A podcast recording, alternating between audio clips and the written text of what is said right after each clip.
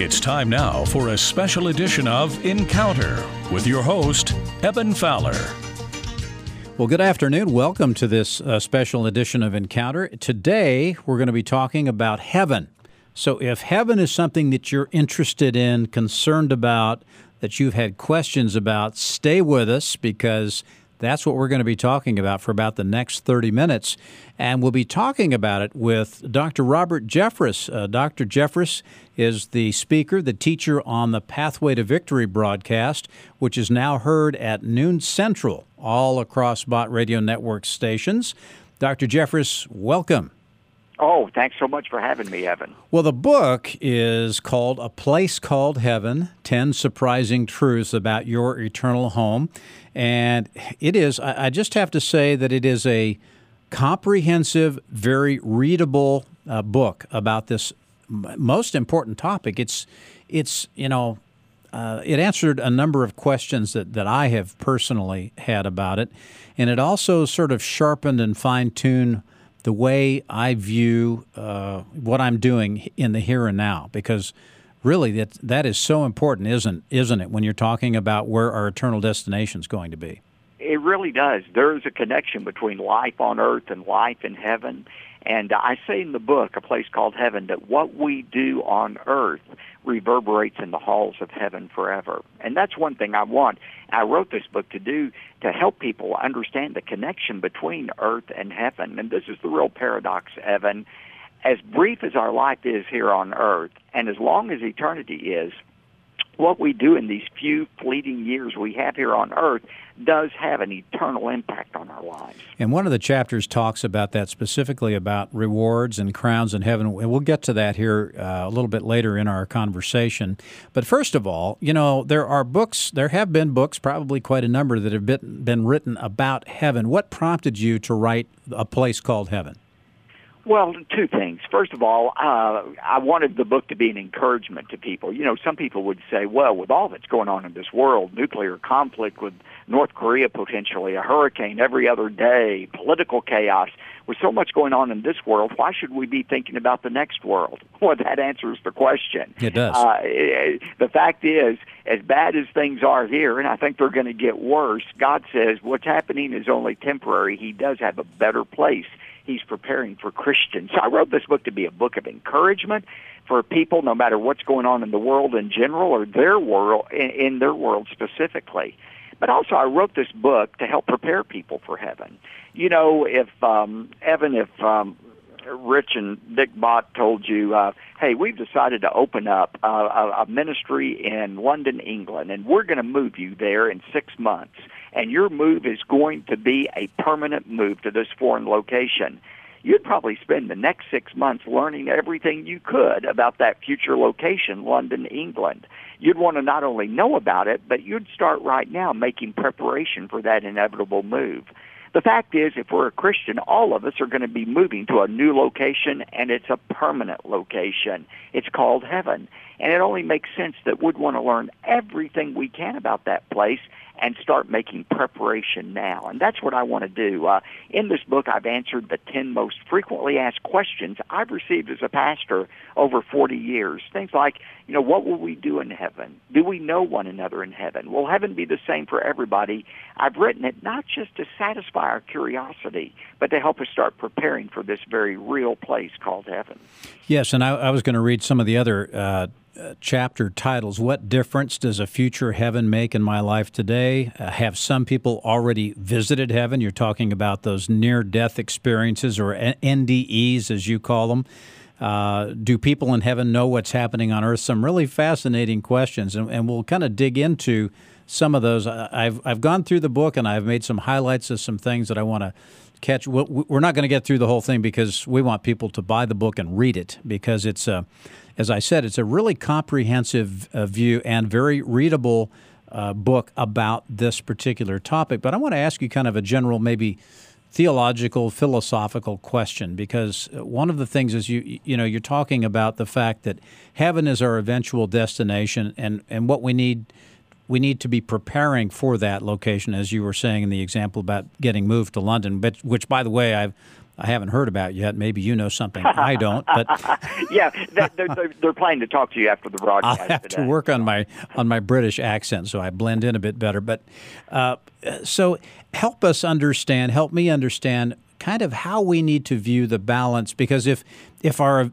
you know, it's kind of like if our eventual destination is somewhere else, then uh, what is what's this life all about? That's a pretty big question, a big theological, philosophical question. But tell our listeners what's well, this you know, life the, about? In the in the very last chapter of the book, I answer the question: How can I prepare for my journey to heaven? Right. And one of the things I say is we need to develop a here-there mindset. Yes, we're going there, but we're still living here, and we've got to learn how to handle uh, both uh, our responsibilities here on earth while at the same time preparing for heaven. Those aren't always mutually exclusive either. Go back to the transfer to London. If you knew you were going to London in six months, you'd sure be you know, thinking about a house to live in there. You'd be, you know, thinking about uh, where your kids might go to school. You'd be thinking about and preparing for those things, but you still have real responsibilities right here in your present location, your present job. And so we've got to learn how to multitask as Christians. Uh, yes, God has called us to a new home, but He's left us here on this earth with some definite responsibilities. You talked about a Harold Warren, somebody that uh, that yeah. you referred to in uh, really in the first chapter of the book. T- uh, tell us the story about the marks on the, I believe it's on the chalkboard that he had. You know, the question I'm always asked is, well, why should I even think about heaven? I don't want to be so heavenly minded that I'm no earthly good. You know, the fact is, Evan, I've never met anybody like that who thinks too much about heaven. As C.S. Lewis said, our problem is we think too little of heaven.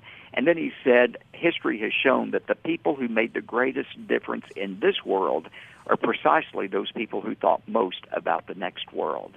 And one benefit of reading a book like A Place Called Heaven, thinking about heaven, is it reminds us of the brevity of our life here on earth. You know, in Psalm 90, Moses said, Teach us to number our days, to recognize how few they are, so we should spend them as we should. And uh, one of the godliest men I ever knew was named Harold Warren. He was chairman of the search committee that brought me to First Baptist Church, Wichita Falls, many years ago. Harold, I think, was about 66, 67, and I'll never forget walking into his office one day. He had this chalkboard with all of these chalk marks on it, and uh, just endless chalk marks. These little, um, you know, strokes of a chalk, a chalk uh, piece of chalk. I said, Harold, what is that? He said, well, each of those marks on the chalkboard represents how many days I have left if I live to be 70. And every morning when I come into my office, I take an eraser and erase one of those marks, reminding me I have one less day to live. And uh, he said it's a way for me to remember Psalm 90 to number my days so that I can use them as I should.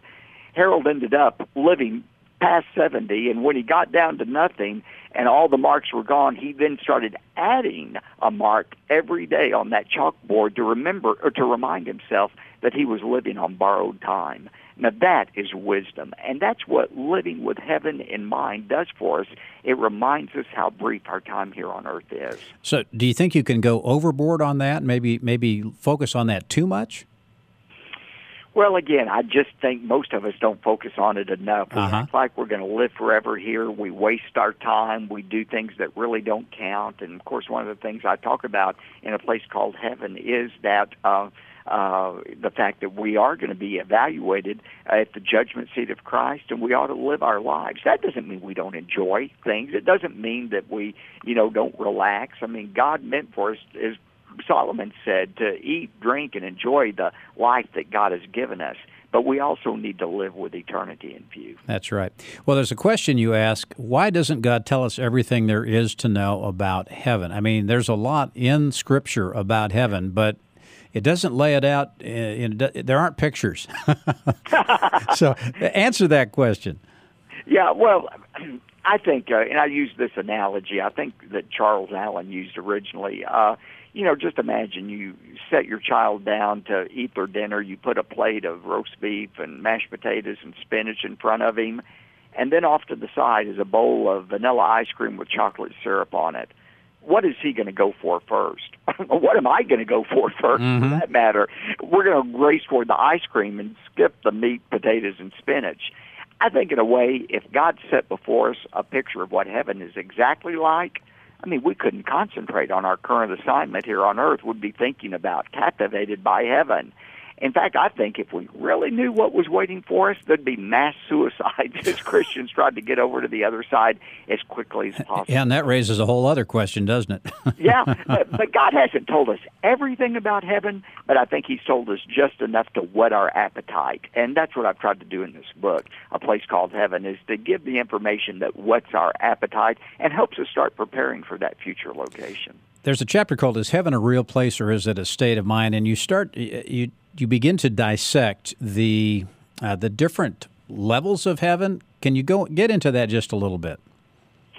Well, I think um, first of all, uh, where you know where is heaven? People want to know about that. Do Christians, when they die, immediately go to heaven? We need to understand that the Bible talks about three heavens right now. You know, there's the atmosphere that we breathe, the air, that's the first heaven. Uh, the uh, uh, outer space is the second heaven, and then the third heaven is where God is, where Christ is. Second Corinthians five eight says, "To be absent from the body is to be at home with the Lord." So, as when a Christian dies, he immediately goes to that third heaven, to where Jesus is.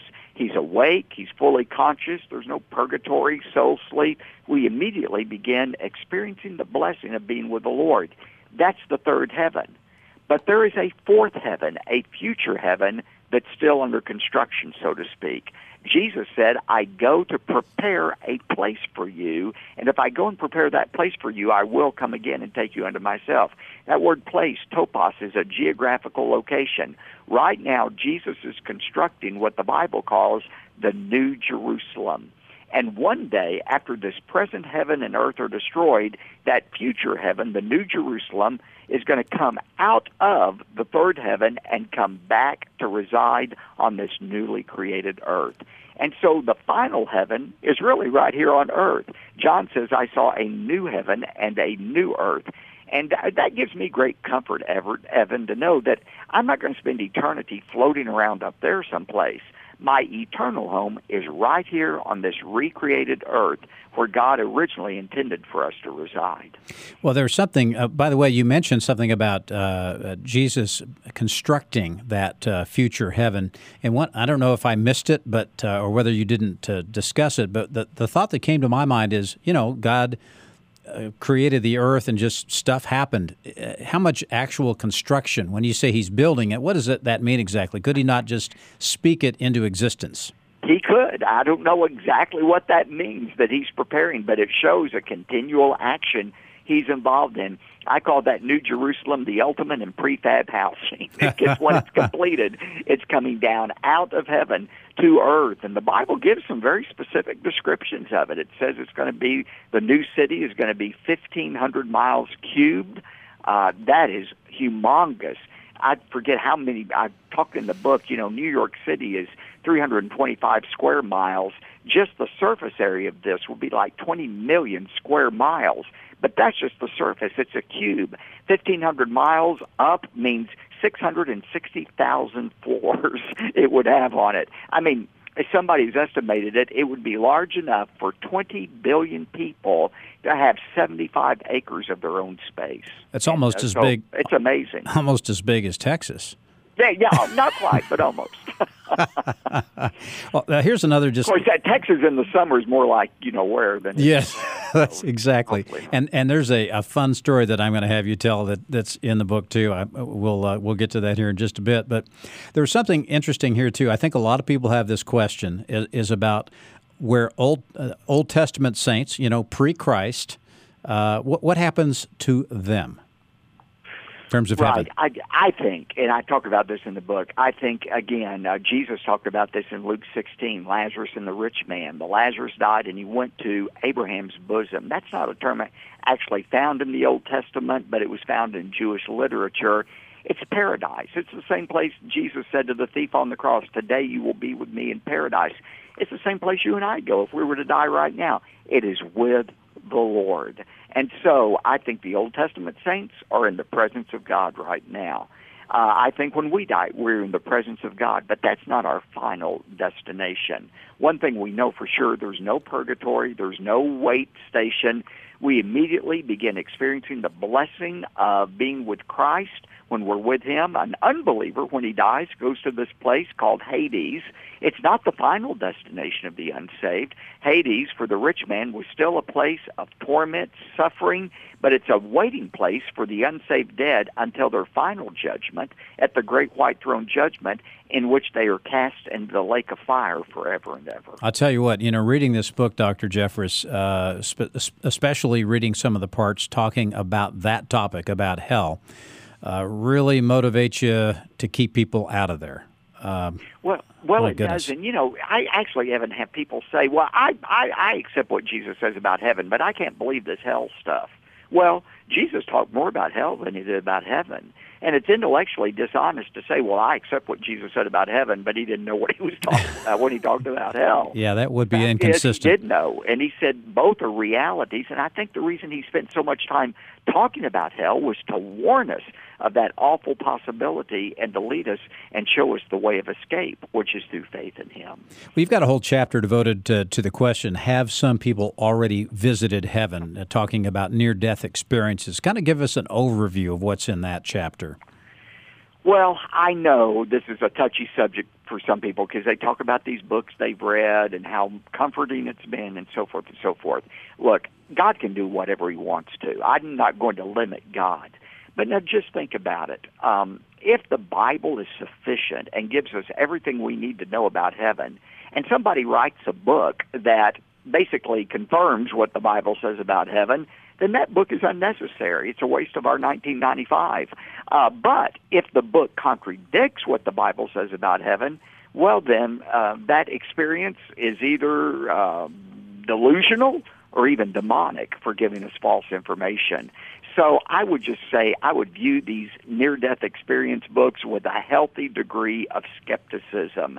And I do point out in the book, Evan, there is no such thing as a near death experience as we define it today found in the Bible anywhere. Now, I know our listeners, Bott Radio, are very Bible oriented, so they're probably shouting right now, the pastor, you don't know what you're talking about. There are all kind of cases of people who were raised from the dead in the Bible.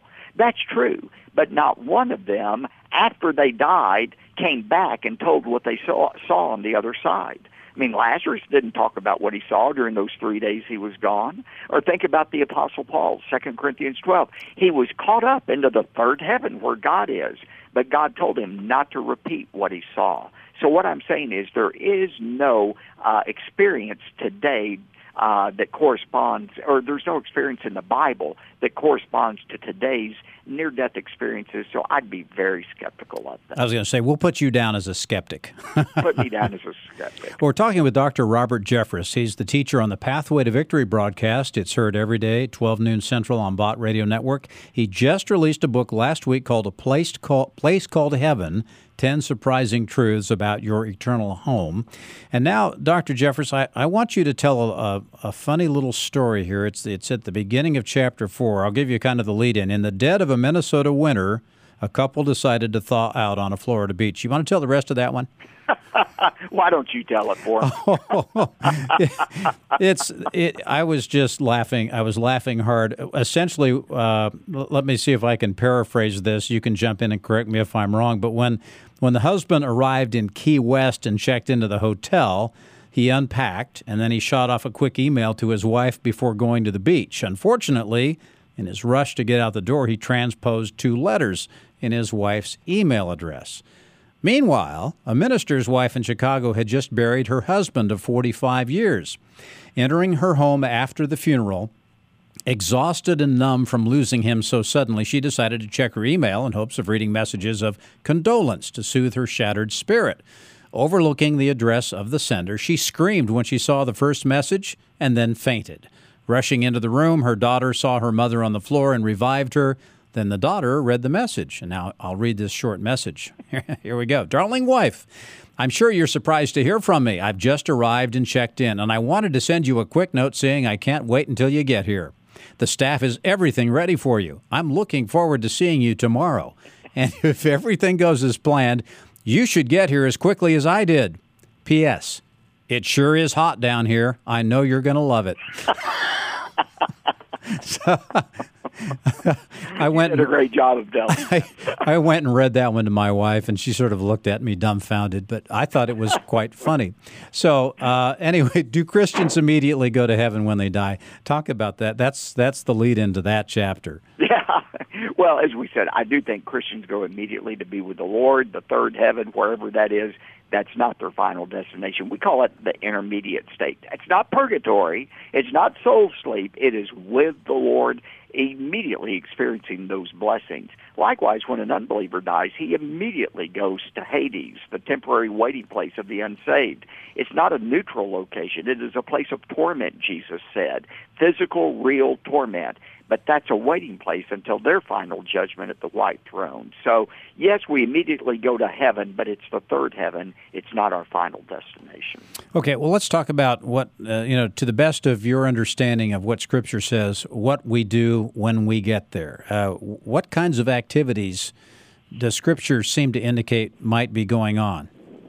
I think if we're honest, we have to say not uh, there are a whole group of Christians who are not that excited about going to heaven because secretly they're scared to death they're going to be bored for all eternity.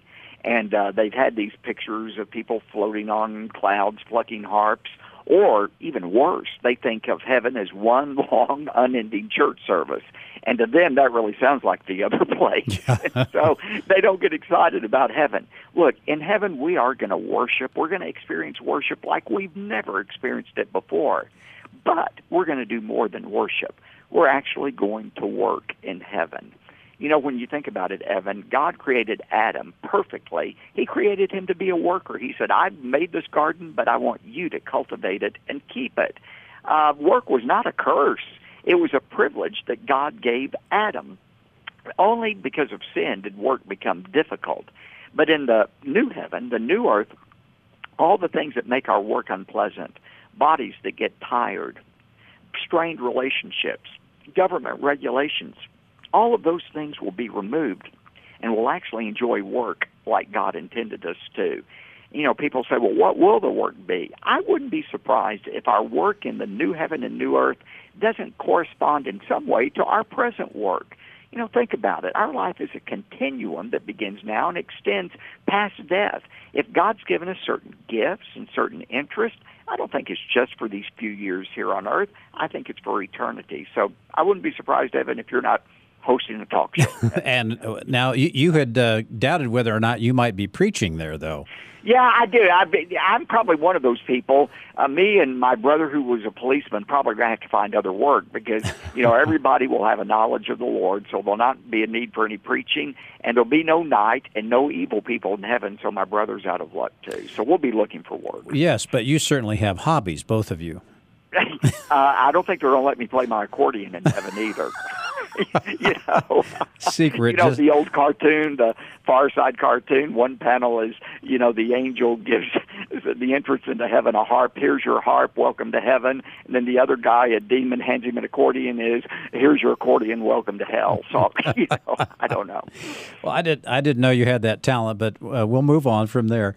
Uh, at any rate, there's a, there's some interesting things that you talk about here in terms of the resurrection body, and uh, some of the the questions that arise are, uh, you know, because unfortunately, some people die tragic deaths, uh, you know, in, in, in, terms of injury and that sort of thing. And, and you, you can even talk about cremation or those who've donated their organs. Talk about that topic in terms of the, uh, the resurrection body. Yeah, look, you know, the Bible is uh, very clearly talks about that it's not these current bodies that we drag into heaven. It's a brand new body that God gives us.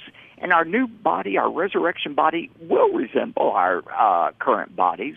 Uh, the Colossians 1 says that Jesus is the prototype. That's the Greek word, the prototype of those who um, uh, will be raised from the dead. Look at Jesus' body. I mean, it was a real body. His disciples could touch him but it was also recognizable. There was something about Jesus' new body that retained some of the characteristics of his old body, and his disciples uh, knew him. It's the same way with our new bodies that we have. It's not our old bodies, and so people say, well, what about cremation? Now, look, there's some reasons not to be cremated. Uh, you know, the Romans cremated their uh, uh, bodies because they didn't believe in a resurrection, while the Christians lovingly laid their loved ones' bodies to rest as a sign of their belief in the resurrection. But in the end, there's no real reason not to cremate. I mean, you know, people think, well, it turns the body to dust. Well, guess what? Your physical body, if it stays in the ground long enough, it's going to turn into dust. It's just cremation accelerates the process. The truth is, it doesn't matter whether your body's cremated, whether it's blown apart in an airplane accident, whether it becomes fish food in the sea. We get a new body, and that's what we have to look forward to. That's great, and it's one that doesn't break down like mine is starting to. yeah, that's right. and, and, Absolutely. Well, here's another question for you: Do people in heaven, do those who are already there, know what's going on on earth? In other words, are they overlooking us, and and uh, can they see what's going on? I think in a general sense they certainly do. I get that again from Revelation chapter 6. There's a picture during the Great Tribulation on earth, those seven final years of earth's history, that the saints in heaven, the tribulation saints who were martyred, they look down on the earth. They're aware of what's going on, and they say, Lord, how long will you allow this evil to go unchecked? In Luke 16, the rich man in Hades was aware of what was happening in heaven with Lazarus, and Lazarus was aware of what was happening uh, to the rich man. So there's certainly a general knowledge. Does that mean Aunt Ethel is watching every step we take from heaven? Hopefully not. I don't know. But there's certainly a general awareness. Uh, last topic we're going to hit here in the last couple of minutes, Dr. Jeffress, is uh, will heaven be the same for everyone? And and you talk about something really interesting. I'll just read a little bit of a, a part of a paragraph here. If you think Google, Facebook, and Amazon collect a mountain of information on search histories, likes, and purchases, their data collection is a molehill compared to God's collection system. Speak to that and, and how that uh, applies to what it's going to be like in heaven in terms of whether it's the same or not for everyone. Well, let me just say very clearly heaven is not going to be the same for everyone. The fact is, Christians are going to face a judgment from God. It's a different judgment than non-Christians. They're judged at the great white throne judgment. But 2 Corinthians 5:10 says, "We as Christians will appear before the judgment seat of Christ, that each one of us may be rewarded for what we've done in the body, whether it be good or worthless." This is not a judgment of condemnation like the one that awaits non Christians, but this is a judgment of evaluation. And I talk about in this chapter of a place called heaven how that judgment will take place, what the basis of the judgment will be, and what the result of the judgment will be. For some, it will mean rewards that will last for all eternity. For others, there will be a real sense of loss as they see what could have been theirs had they been more faithful to Christ on this earth. So this is one of the myths people have about heaven that it's going to be the same for everybody, or people who say, "Oh, just as long as I make it there, I don't care about rewards."